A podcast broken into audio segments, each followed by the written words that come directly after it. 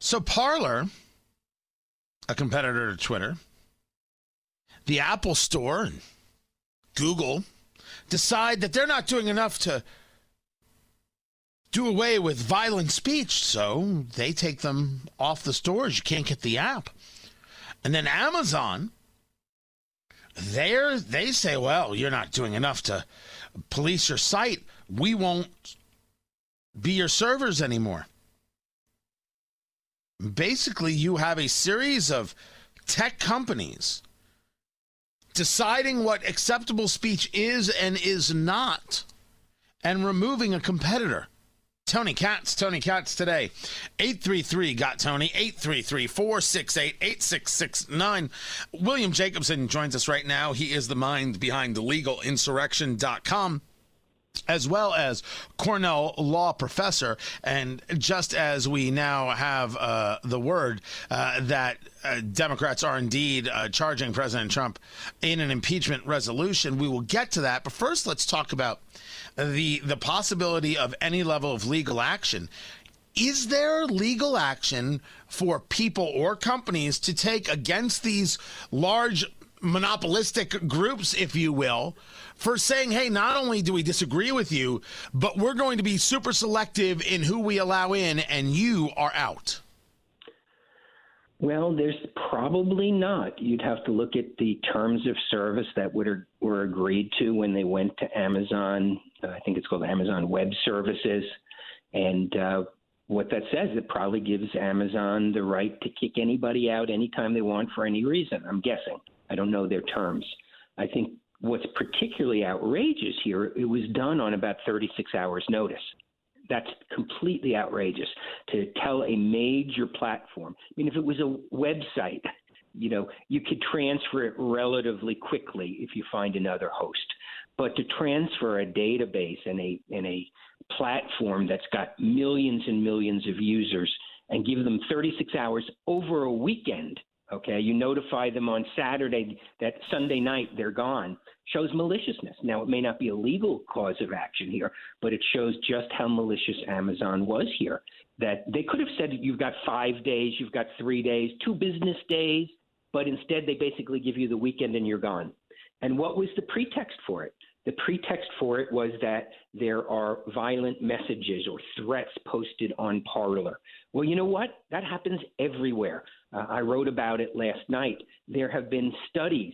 Um, Facebook admits Facebook is the number one hub for actual terrorist terrorist groups organizing on the internet. They remove millions of terrorist items a year, and they can't keep up with it. So, and many people, including Media Matters, which is very hostile to Trump. President of Media Matters said came out and said, "Well, of course we're fine with what's happening to Parler, but why isn't it happening to Facebook?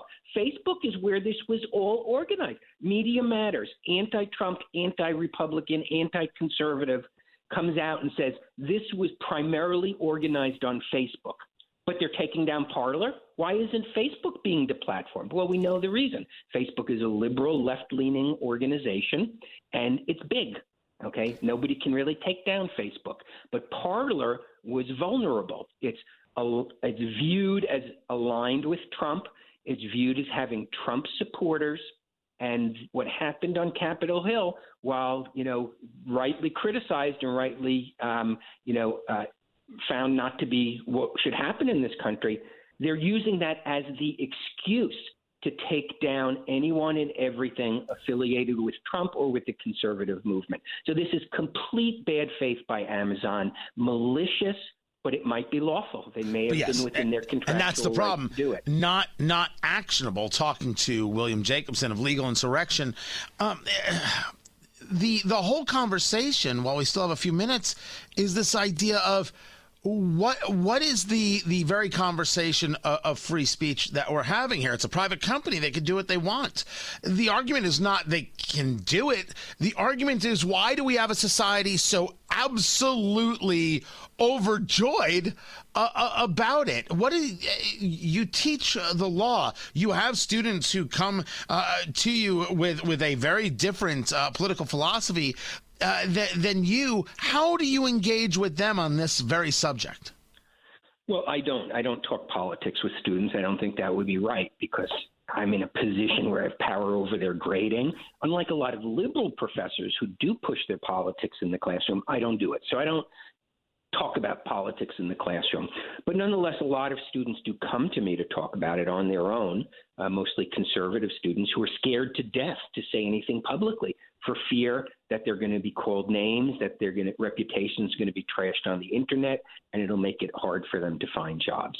So it's a very, very tough situation. We have come to a point where there is complete leftist intolerance of opposing viewpoints. It's been building. It didn't even start with Trump. Anybody who's been on a campus for the last 15 or 20 years has seen conservatives shouted down, yep. conservatives attacked, administrations do nothing about it.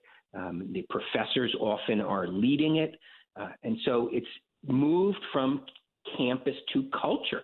And I've argued this for a long time. The problem is that all those social justice warriors on campus who used to scream at people because you were because you said something they didn't like that made them feel unsafe. Where are they now? Well, they're working at Amazon Web Services and they're working at Google and they're working at Facebook. And I'm serious. The way this started at Amazon, it's been reported, but it hasn't gotten a lot of publicity, was an internal petition from employees demanding that Amazon Web Services kick Parler off. There's even a tweet That's for Amazon employees for for climate justice that were in favor of kicking uh, Parler off. Before I let you go, William Jacobson, legal insurrection, Cornell law professor, really quick, um, the uh, Democrats introducing a resolution on impeachment saying the president incited insurrection. You run legalinsurrection.com. I only have about 40 seconds here. Insurrection is does it fit the definition? Well, um, you know, insurrection is actually uh, illegal. That's why we call ourselves legal insurrection, not insurrection. And um, I, I don't think it really does. That's a buzzword being used and now has been picked up everywhere by the media and the Democrats. Um, this was basically a riot. It was a riot that targeted government offices. But you know what? We've had dozens and dozens of those all summer. Nobody called it an insurrection. When they laid siege to the courthouse, the federal courthouse, I think it was in Portland, uh, nobody called that an insurrection. So this is not really, uh, was not an attempt to overthrow the government. It was a violent act. It should be punished by the people who did it, but I don't think it's an insurrection. William Jacobson, legalinsurrection.com. Don't forget to get their newsletter. Sign up, it's free. Make that happen. Legalinsurrection.com. William Jacobson, Cornell Law Professor. Always a pleasure. More to get to. Stay where you are. I'm Tony Katz.